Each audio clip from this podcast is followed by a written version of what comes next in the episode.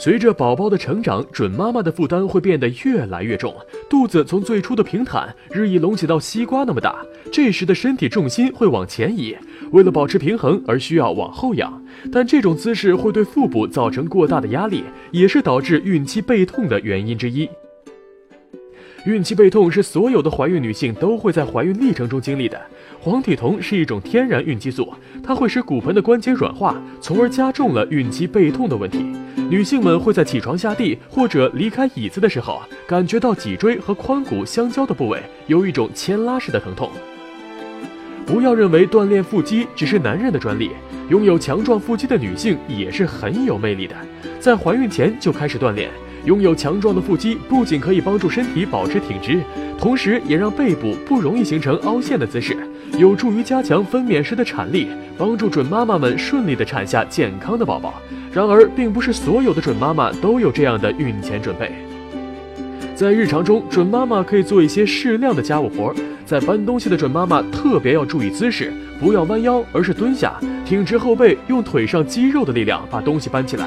这个姿势会把大部分力量放在腿部，而不是背部，不会对腹部和宝宝产生压力。休息也是一种有效的缓解背痛方法。休息的时候放松双脚，在情况允许时把脚抬高。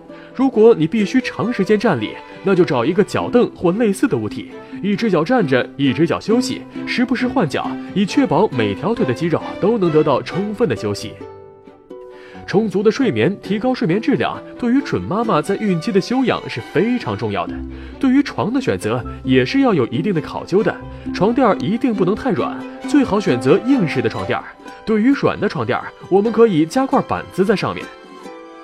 准妈妈需要采用舒服的睡姿，弯曲膝盖，侧卧着睡觉，就像可爱的考拉宝宝一样。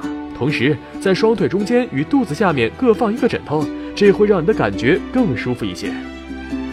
孕妇在日常生活中对于鞋的选择也很重要，高跟鞋会给背部带来更多的压力，有点坡度的鞋子才是更好的选择。